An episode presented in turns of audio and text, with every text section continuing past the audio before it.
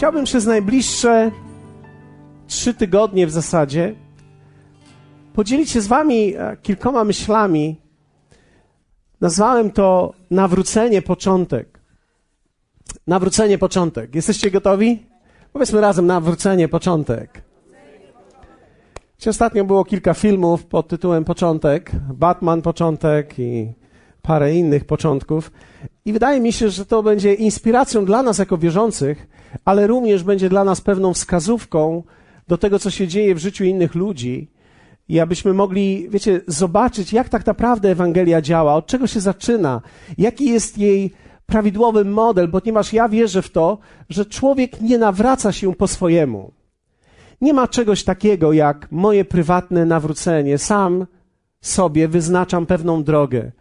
Jezus powiedział bardzo wyraźnie, że jest jedna droga, że jest jedna brama, że jest jeden sposób. Nie ma innych sposobów. Chciałbym, żeby było wiele dróg, ale nie ma wielu dróg.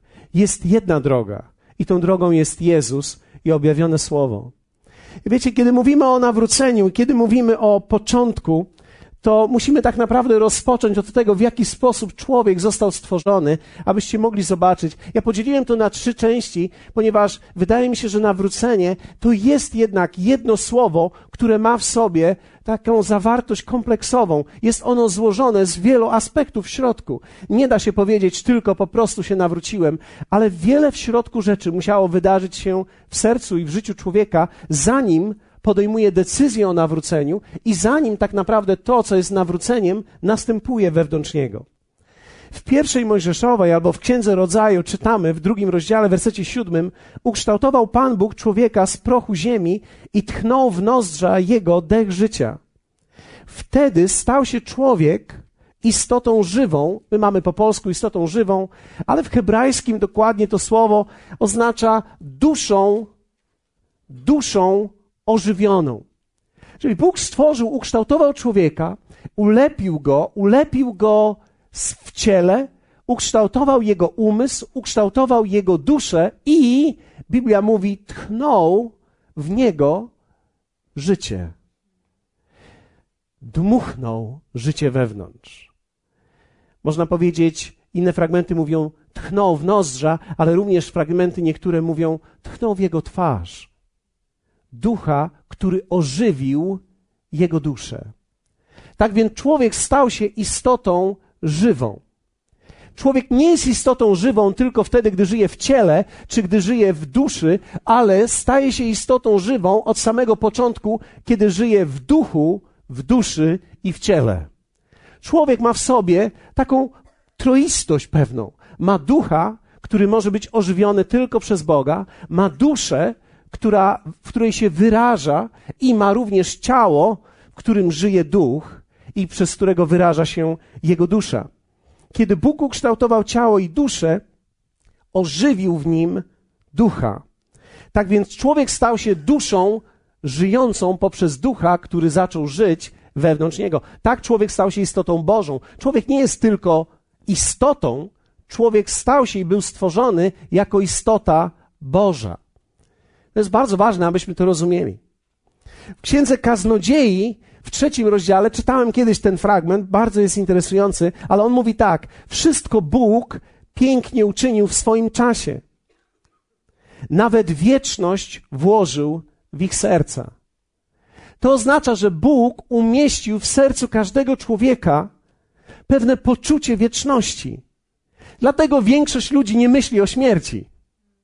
Zwróćcie uwagę, że większość z nas nie myślimy o śmierci, chyba że uczestniczymy w pogrzebie albo mamy jakiś dzień. Czasami Kościół kojarzy nam się ze śmiercią. Kiedy ludzie przychodzą, słyszą dzwony i słyszą różnego rodzaju majestatyczną muzykę, ona czasami może kojarzyć nam się ze śmiercią. Z różnego rodzaju uroczystościami, które tak naprawdę mają coś wspólnego z jakimś umieraniem.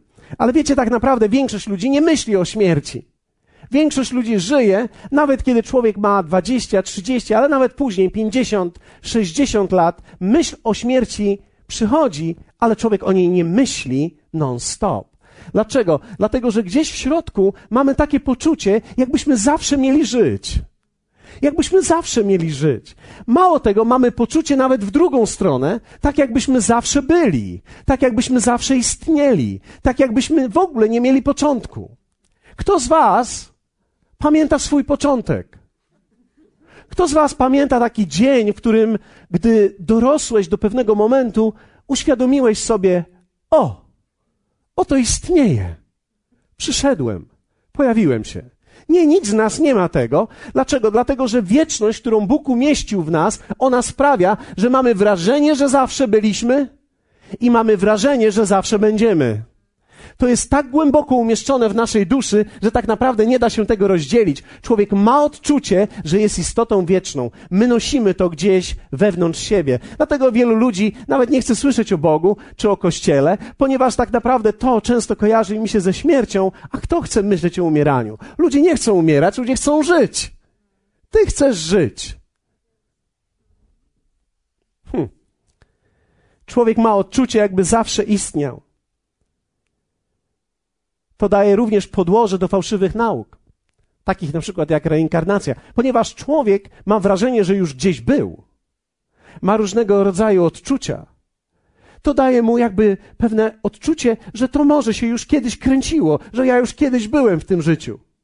Oczywiście to nie jest prawdą, to jest wynik tego, że człowiek jest istotą wieczną i że tak naprawdę zawsze był i że zawsze będzie.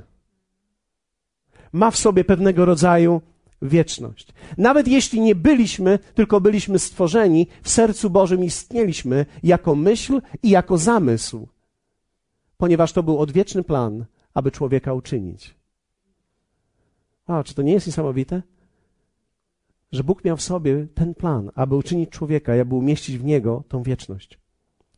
Wiecie, dusza, która jest dziełem Bożym, jest tak wielka. Twoja dusza jest olbrzymia. Twoja dusza jest tak wielka, że Biblia mówi, że nawet gdybyś posiadł cały świat, to nie wypełnisz duszy całym światem. Nie jesteś w stanie, posiadając wszystko, wypełnić tym swojej duszy. Twoja dusza ma taki rozmiar, że nie jesteś w stanie wypełnić jej niczym. Niczym, co zostało stworzone. W Ewangelii Mateusza w 16 rozdziale, w wersecie 26 Jezus mówi tak: albo cóż pomoże człowiekowi, choćby cały świat pozyskał, a na duszy swojej szkodę poniósł. Cóż pomoże człowiekowi, gdyby cały świat posiadał?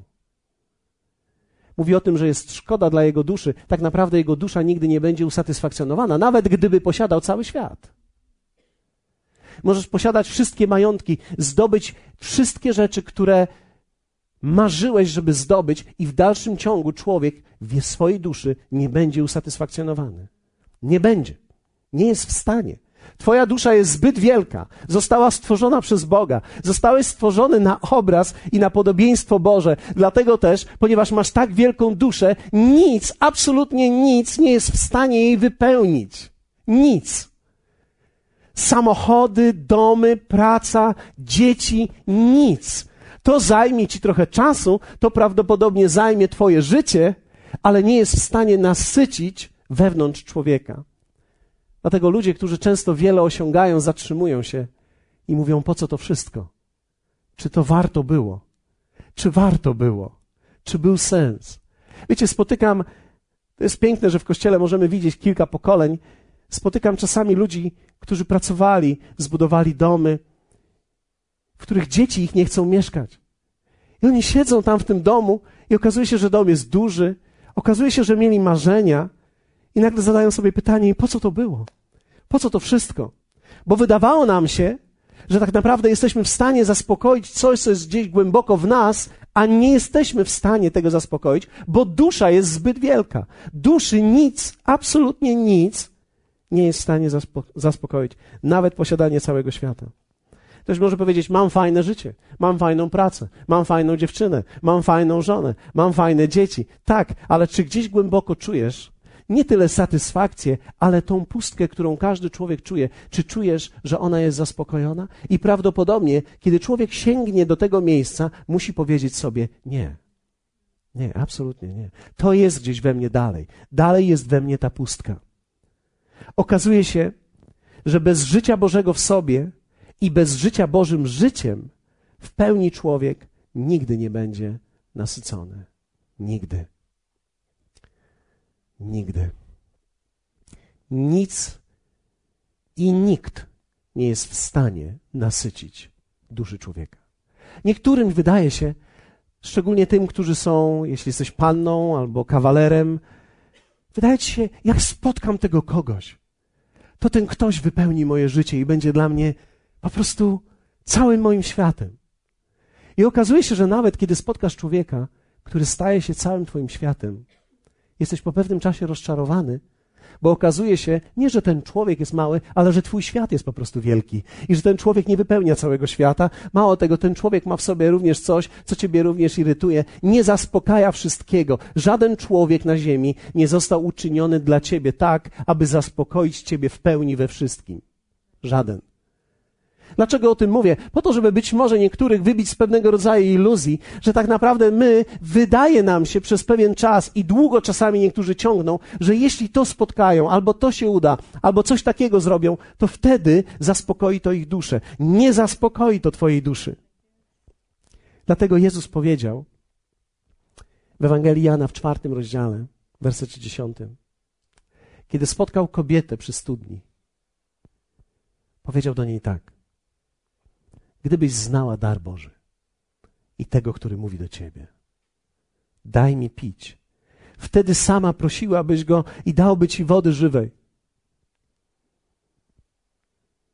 I wtedy Jezus dalej kontynuuje 2 wersety później: bo woda, którą ja ci dam,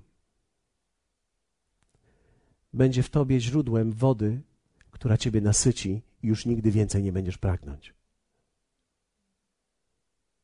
Znamy historię tej kobiety, większość z nas słyszała o niej. Miałaś bowiem 5 mężów, a ten, z którym jesteś, to nie jest twój mąż. Brzmi jak nasz kraj, prawda? Coraz bardziej. Brzmi jak ten świat dzisiaj. Wydaje ci się, że możesz zdobyć rzeczy. Wydaje ci się, że może coś nasycić ciebie. I Jezus staje przy niej i mówi tak: gdybyś znała dar Boży. Dar Boży. To znaczy, że istnieje coś, co jest w stanie nasycić człowieka. Gdybyś znała dar Boży. Gdybyś znał dar Boży. O tak, istnieje coś. Istnieje ktoś. Jezus mówi: wtedy prosiłabyś mnie i ja bym ci dał wody, po której nie będziesz chciała już więcej pić. Czyli coś nasyci ciebie. Jest w stanie coś nasycić ciebie. Wiecie, ona nie znała daru Bożego. Ona nie wiedziała, że dar można przekazać. Zwróćcie uwagę, że Ania mówiła o tym: dziękuję Bogu za tą osobę. Dziękuję Bogu za Ewę. Dziękuję Bogu za moich przyjaciół, bo oni mi powiedzieli. Dar Boży, który posiadamy, ci, którzy posiadają ten dar, mogą go dalej przekazać. Mogą dalej powiedzieć.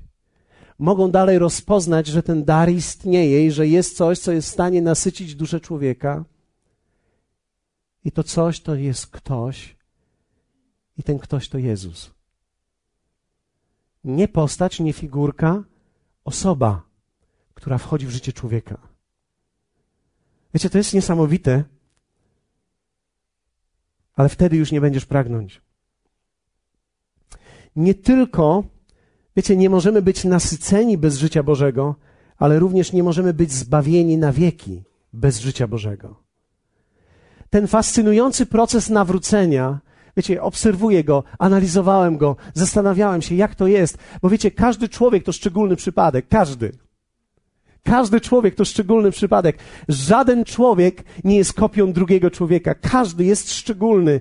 Bóg przychodzi do życia człowieka w szczególny sposób. Do twojego życia przyszedł w szczególny sposób. On znalazł ciebie i znajduje ciebie w szczególnym momencie, w bardzo ważnym momencie dla ciebie. Okazuje się, że nie tak często są to momenty w kościele. Często są to momenty tak po prostu, tak jakby. Gdzieś przy studni, gdzieś przy jakiejś okazji, gdzieś przy rozmowie z kimś, gdzieś, gdzie człowiek się otwiera i zaczyna naprawdę szczerze rozmawiać o tym, co jest w nim, Ten cały proces jest największym cudem, jaki jest w Bogu. I on się zaczyna od czegoś, o czym powiem tylko dzisiaj. Za tydzień pójdziemy krok dalej, ale chciałbym dzisiaj powiedzieć o tym początku, o tym procesie, o początku tego procesu. I to się nazywa upamiętanie. Upamiętanie. Czasami ktoś może powiedzieć, byś się opamiętał. No byś się opamiętał. Ale wiecie, to opamiętanie, upamiętanie to jest ważny moment. Bez tego się nie da nawrócić. Bez tego tak naprawdę człowiek nie jest w stanie przyjąć daru Bożego.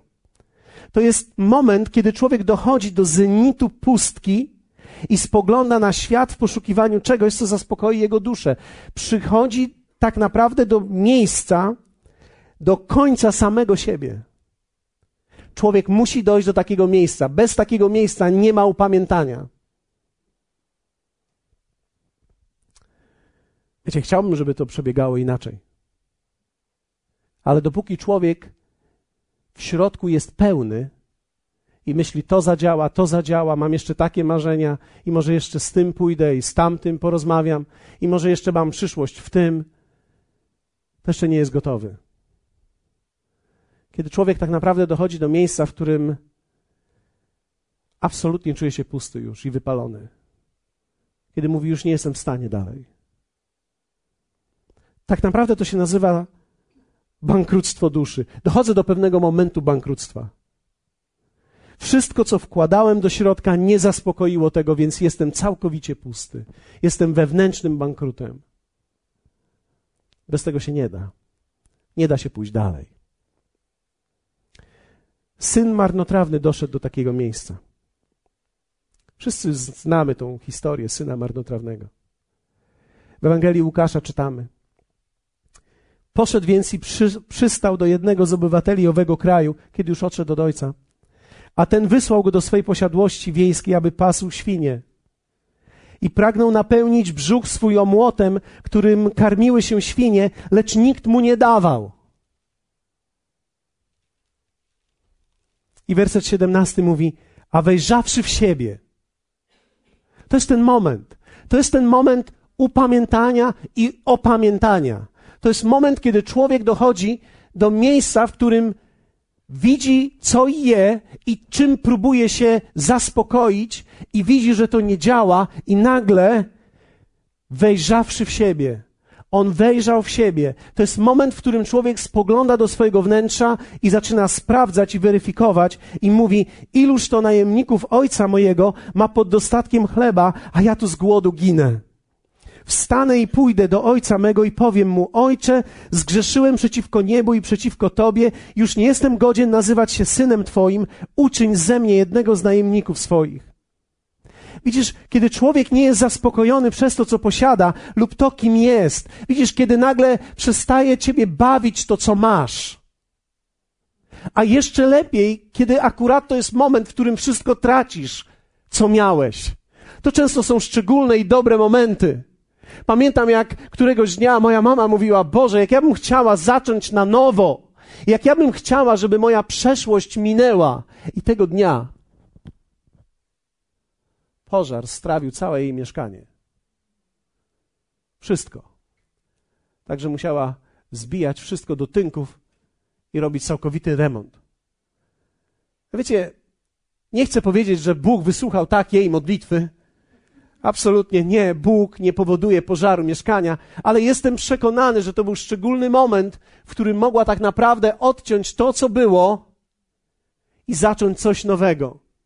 Człowiek nie może pójść za nowym, dopóki czuje się bogaty. Człowiek wewnątrz musi stać się ubogi. Człowiek w środku musi dojść do stanu w swojej duszy, kiedy myśli sobie, już nic nie działa, potrzebuje go desperacko, potrzebuje czegoś, co zadziała, potrzebuje tylko tego, co naprawdę już zadziała, nie mam siły dalej próbować, potrzebuje kogoś, kto jest większy niż ja. Wiecie, to moment, kiedy człowiek zestawia w swoim sercu wszystko i rachunki mu się nie zgadzają. Zestawia i nie zgadza mu się. Wiecie, to nie jest jakaś potrzeba Boga. Wielu ludzi potrzebuje Boga. Pamiętacie, nawet Ania mówiła, ja wielokrotnie potrzebowałam Boga. I to nie jest potrzeba Boga. To jest poczucie bankructwa w sobie. Wiecie, niektórzy ludzie potrzebują Boga, większość ludzi potrzebuje Boga. Kto z was zna ludzi, którzy potrzebują Boga? Wiecie, nawet ci, którzy specjalnie nie potrzebują Kościoła, potrzebują Boga. Każdy potrzebuje Boga. Wiecie, pamiętacie, w Ewangelii Marka w 10 rozdziale, w wersecie 17 mamy bogatego młodzieńca, który potrzebował Boga. Pamiętacie bogatego młodzieńca? On też był w potrzebie Boga. A gdy się wybierał w drogę, przyszedł ktoś, upadł przed nim na kolana i zapytał go, nauczycielu dobry, co mam czynić, aby odziedziczyć żywot wieczny? Przyszedł bogaty młodzieniec do niego. I wtedy Jezus powiedział do niego, wszystko jest świetnie, po prostu jednego ci tylko brakuje. Jednego ci tylko brakuje, idź sprzedaj to, co masz i rozdaj ubogim i będziesz miał skarb w niebie. Jezus nie mówił do niego nic innego, jak tylko to. Musisz stać się najpierw bankrutem swojej duszy, żeby posiąść to, co jest niebem. Nie jesteś w stanie dokleić sobie życia wiecznego do tego wszystkiego, co masz. Większość ludzi chce doklejać. Większość ludzi pragnie dokleić Boga do swojego życia. Wiecie, każdemu się przyda Bóg. Każdemu. Wiecie, czasami potrzeba Boga to zwyczajnie szukanie dodatkowego błogosławieństwa. To jest jednak zwykła forma religii. To jest Bóg mój pomocnik, mój talizman, mój dobry duszek, mój sekretny zawodnik, mój dodatkowy doping. Potrzebny przy egzaminach, klasówkach, maturach. Gdy szukam pracy, potrzebuję Boga. Och, Panie, pomóż mi. Talizman w samochodzie. Ostatnio wsiadłem do samochodu. Przyglądałem się ewentualnemu samochodowi, który chciałem kupić. Patrzę, wielka dziura z przodu. A pani, która zajmuje się sprzedażą, mówi, a tutaj był emblemat świętych. Ja myślę, że to jest potrzebne czasami. Wiecie, ja nie chcę deprawować tego, ale wiecie, my potrzebujemy, żeby ktoś nas w czasie drogi chronił. To tapicerkę też zniszczymy, bo co tam tapicerka za taką ochronę? Możemy sobie coś powiesić, coś przykleić, coś położyć na szyi może. Wiecie, to często działa tak jak czerwony kolor przy małych dzieciach, żeby nie zauroczyć. Jakoś mała kokardka. Wiecie, ludzie to robią, że jak inni będą patrzeć i mówić, o, jakie piękne dziecko, to żeby nie zauroczyć, to czerwona kokardka z tyłu gdzieś tam, czy z boku jest przywiązana. Inaczej mówiąc, każdy człowiek ma potrzebę Boga. Chcemy, żeby Bóg nas chronił, jak lecimy samolotem. Wtedy myślimy, Boże, mamy nadzieję, że to nie ten lot. Że to nie ten ostatni lot. Sprawdzamy, patrzymy, czy silniki się kręcą. Jeśli są to te wiertaloty, to sprawdzamy, czy wszystkie mają śmigła. Nie wiemy, czemu się to tak trzęsie. Gdy lecisz pierwszy raz, masz wrażenie, że wszystko się trzęsie. Ale tak rzeczywiście jest. To jest talizman. Wiecie, można mnożyć przykłady. Po co przydałby się jeszcze Bóg? Ale to nic nie oznacza, bo On nie po to przyszedł. Wiecie, dla niektórych ludzi to jest szok, ale Jezus nie przyszedł po to, żeby być talizmanem w życiu, ani dobrym duszkiem. Jezus nie przyszedł po to, żeby nam piękne święta wyprawić i żeby w Polsce gwiazdka była obchodzona hucznie. Żebyśmy się pocałowali z tymi, których nie lubimy i żebyśmy znieśli parę godzin w różnym towarzystwie. Wiecie, często to tak wygląda, że Bóg nam się po prostu przydaje, że to świetnie mieć Boga. Ale wiecie, zobaczyłem, że szukanie błogosławieństwa bez szukania Jego woli jest używaniem Boga i Jego zasad do swoich celów. A to nie jest chrześcijaństwo, tylko tak naprawdę wyedukowana forma religii. Zwróciłem uwagę, że czasami ludzie szukają Boga po to, żeby się dowiedzieć, co mają zrobić, żeby im się żyło lepiej. To wcale nie oznacza, że kiedy pójdziesz za Bogiem, będzie ci się żyło gorzej. Nie, tu nie chodzi o gorzej, lepiej, po prostu będziesz żył dla Niego i to jest główna rzecz. Życie dla Niego jest samo w sobie satysfakcjonujące. bez względu na wszystko. Wiecie, czasami, będę z wami szczery, czasami ciężko mi jest słuchać, jak wyznawcy tej nowej, wyedukowanej religii mówią, że Bóg im błogosławi, a ich życie jest z dala woli Bożej. Czy wiecie, przez 20 lat ilu ludzi mówiło do mnie, że im Pan błogosławi? Których widziałem, jak żyją z dala od Jego woli? Nie wiem, czy oni próbują mnie oszukać, czy sobie dodać entuzjazmu, ja nie wiem. Ale jaki jest sens, żeby ci Pan błogosławił, a ty coraz gorzej żyjesz? Co z tego, że Pan ci pomnaża, kiedy za chwilę będą to już tylko alimenty? Jesteście ze mną? Po co mi Boże błogosławieństwo, żebym później miał alimenty? Wolałbym mieć mniej i nie mieć alimentów.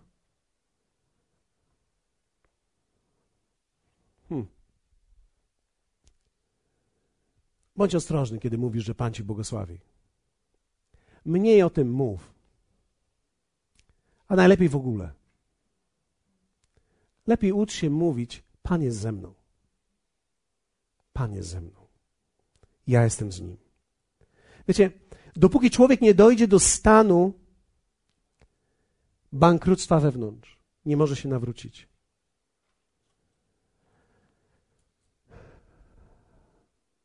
Bo tak naprawdę wtedy po jednym pytaniu, które Jezus zadał bogatemu młodzieńcowi, bogaty młodzieniec odszedł zasmucony. Widzisz, na tym to właśnie polega. Odejdziesz zasmucony, dlatego że Bóg nigdy nie będzie chciał być twoją naklejką, nie będzie chciał być rybką z tyłu samochodu twojego. Wiecie, ja nie jestem przeciwko rybkom, ja myślę, że rybki są piękne, różnego kształtu. Zauważyłem, że niektóre pływają w różne strony. Zawsze się zastanawiałem, czy nie moglibyśmy jakby ustalić, w którą stronę płyniemy. Niektórzy płyną w lewo, niektórzy płyną w prawo. Pomyślałem sobie, prawdopodobnie to może być debatą naszą na internecie, która strona jest prawdziwa. Myślę, że to byłoby fascynujące, chyba na Facebooku to umieszczę. Która strona rybki jest prawdziwa? W lewo płynąć trzeba, czy w prawo płynąć trzeba? Która była ta oryginalna? Jak wielu z was wie o tym, że byłaby dyskusja? Jak znam wszystkich zbuntowanych protestantów, to byłaby dyskusja, zawrzałoby. Byłoby rewelacyjnie. Ach. A tak naprawdę to wszystko nie ma znaczenia. Bóg nie chciał być ani naklejką, ani etykietą, ani jakimś talizmanem w twoim życiu. Bóg chce, abyś doszedł do miejsca. Powiem tak, i tak dojdziesz, tylko pytanie jest kiedy i co zrobisz po tym. Do miejsca bankructwa swojej duszy. Dlatego też nie może człowiek się nawrócić z turbodoładowaniem znajomego. Na zasadzie podnieś teraz rękę, teraz.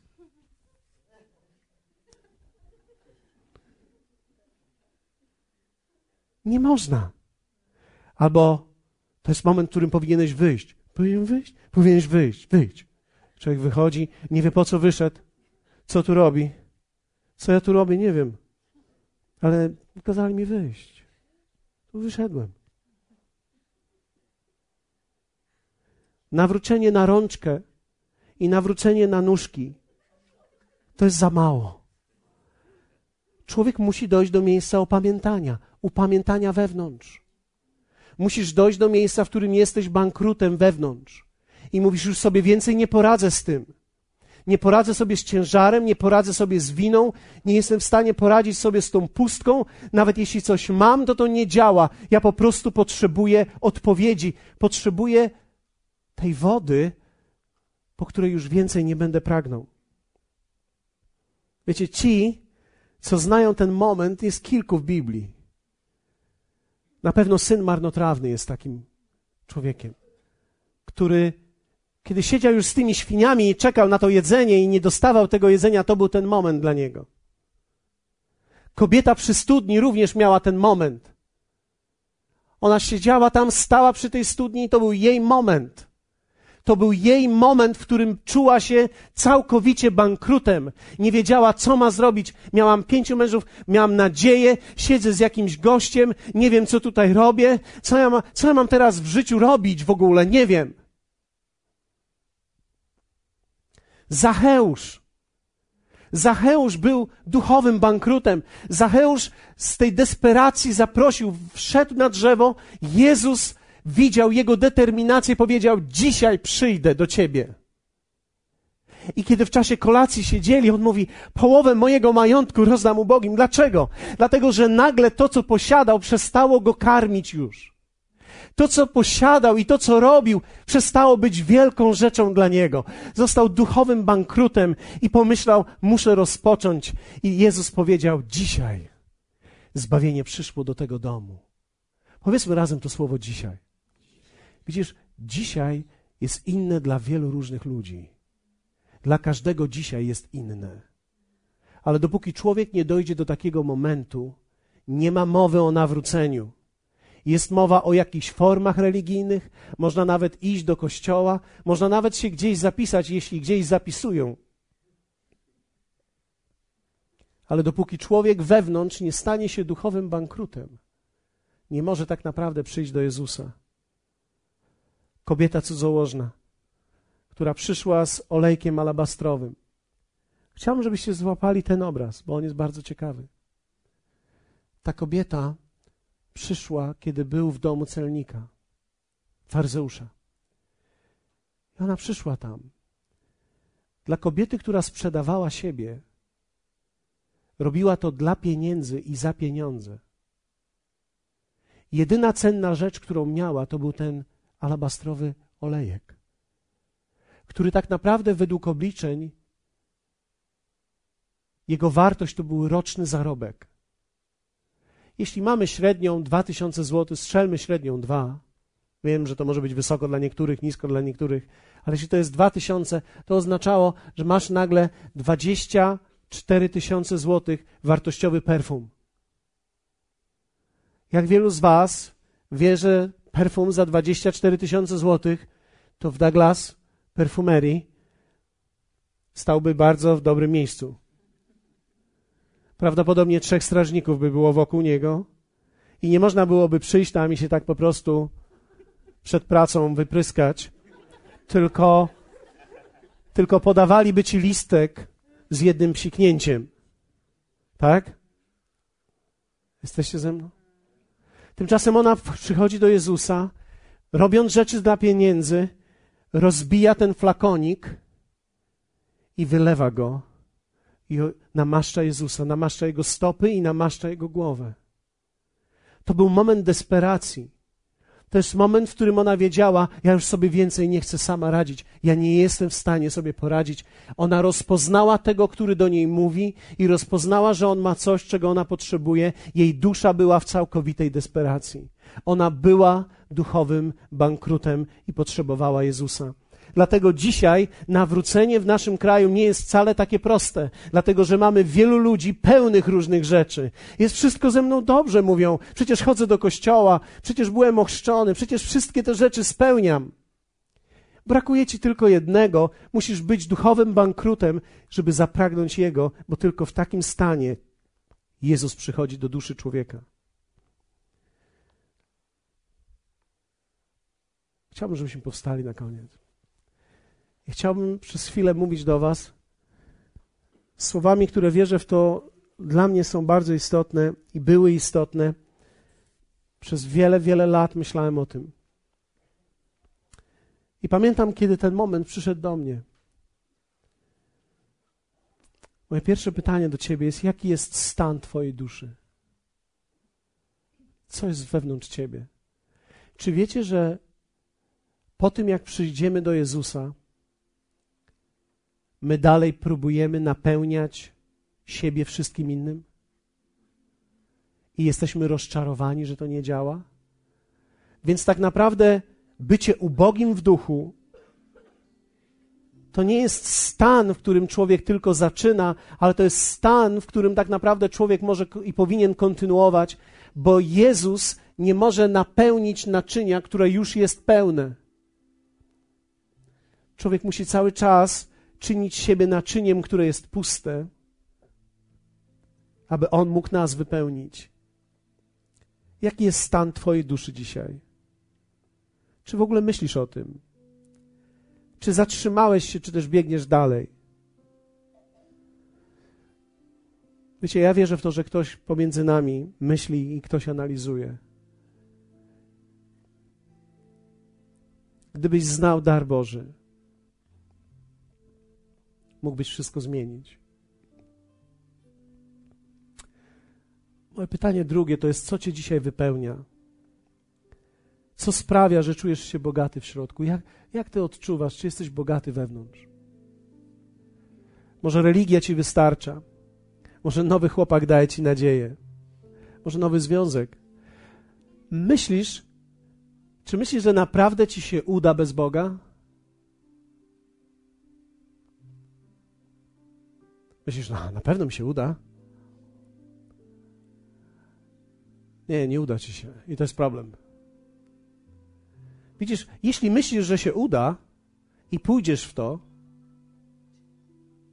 minie znowu parę lat i się rozczarujesz. I to jest problem.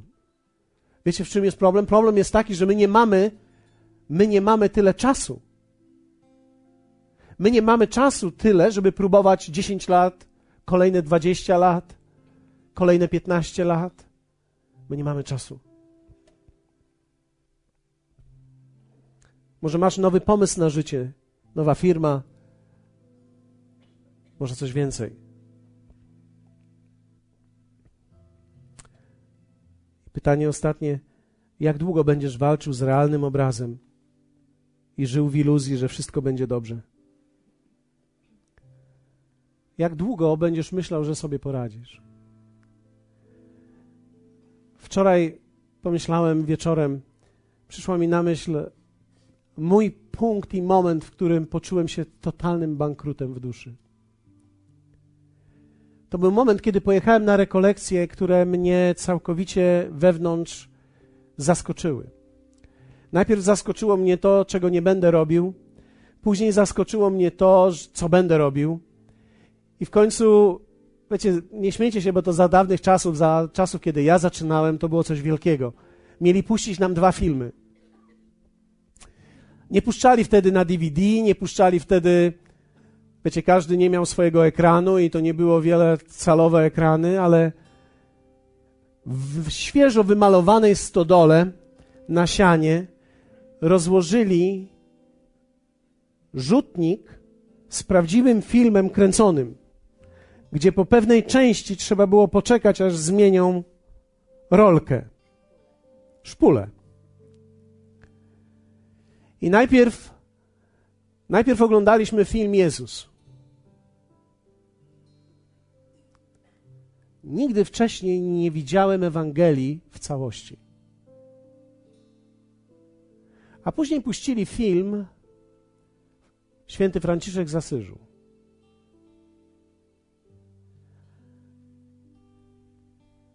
I wtedy pamiętam,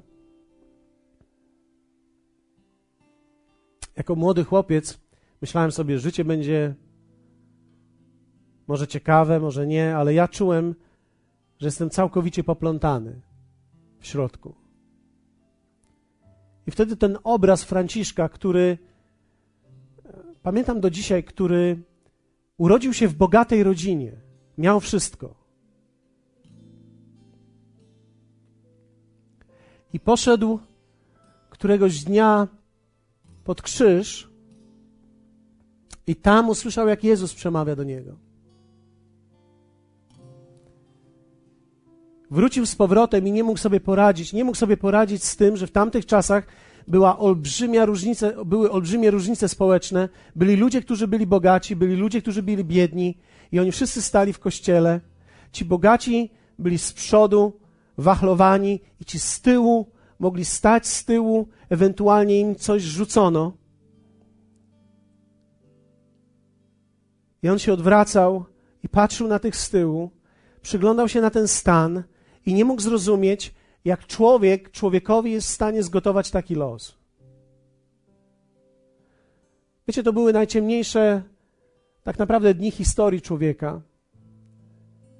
Ciemne wieki historii człowieka. I on w tamtym czasie zobaczył, że każdy człowiek jest równy przed obliczem Bożym. I wiedział, że bez Jezusa jest nikim. i że to, że teraz ma bogactwo, nie czyni go kimś.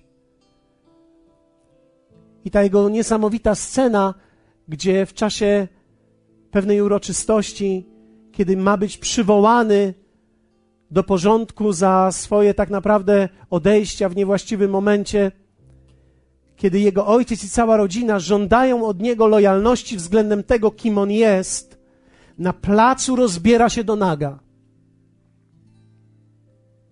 Składa wszystko i oddaje swoim rodzicom i odchodzi.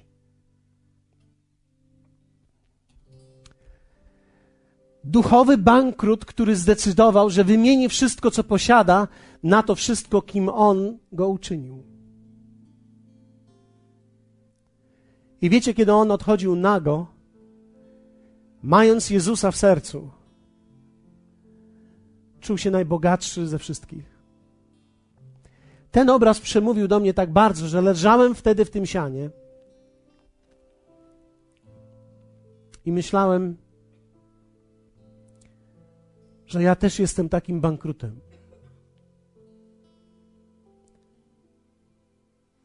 I zacząłem szukać Jego pomocy w tej stodole. W tej stodole pomalowanej. To był mój dzień. To był mój moment. To była moja chwila. Ja myślę, że kiedy człowiek nie dojdzie do takiego momentu, tylko jest cały czas bogaty, nie może naprawdę pójść za Jezusem. Widzisz, nie możesz się naprawdę cieszyć tym, co Bóg dla ciebie zrobił, dopóki nie zrobił czegoś dla ciebie. Dlatego czasami na uwielbieniu trudno jest ludziom podnosić nawet ręce do Pana, ponieważ oni nie czują, że On coś dla nich zrobił. Ale widzisz, kiedy ty zostałeś bankrutem i nagle jesteś bogaty w Nim, nic ciebie już nie interesuje. Wszystko jest dla ciebie przeszłością. On dla ciebie jest przyszłością. I On dla ciebie jest całym bogactwem, które kiedykolwiek będziesz miał w życiu. On dla ciebie jest sensem, jest dla ciebie odpowiedzią, jest dla ciebie wszystkim. I w tym momencie masz nadzieję tylko, że On ciebie nie odrzuci. A On nigdy nie odrzuca. Człowiek musi dojść do miejsca upamiętania i do miejsca bankructwa wewnątrz, kiedy skończyłeś się ty i już nie możesz więcej. Chciałbym, żebyśmy na końcu wspólnie razem modlili się o ludzi, którzy są wokół nas. Być może nie znasz tych, którzy są wokół ciebie teraz, ale również o tych ludzi, których zostawiliśmy w domach, o ludzi, których spotkamy w tym tygodniu. Wiecie, musimy umieć zobaczyć, gdzie oni są, bo każdy człowiek jest w podróży. Jest w podróży ku miejscu swojego bankructwa tak naprawdę. I w momencie, kiedy ta podróż dojdzie do tego punktu, muszą wiedzieć, że jest Jezus, który zbawia. Muszą wiedzieć, że jest nadzieja w Jezusie. Muszą wiedzieć, że jest jedyna odpowiedź dla każdego człowieka. Że jest woda, która może popłynąć w nich. Że jest osoba, która ich usatysfakcjonuje. Że jest prawdziwe przebaczenie grzechów. Że jest coś, co sprawia, że człowiek jest wolny. Że bez względu na lata jest radosny. Że chce mu się skakać, że chce mu się śpiewać. Że niebo jest niebieskie, a śnieg znowu jest biały. Że świat nie jest szary, bo jesteś bankrutem i zostałeś ubogacony przez Niego. To jest święty i wielki moment. Bez tego momentu nie proponuj nikomu lekarstwa, bo Jezus nie przyszedł do tych, którzy się mają dobrze. Jezus przyszedł do tych, którzy uznają swoją chorobę. Jezus przyszedł do tych, którzy uznają, że są bankrutami i w momencie, kiedy człowiek dochodzi do takiego miejsca, jest wolny. Hallelujah.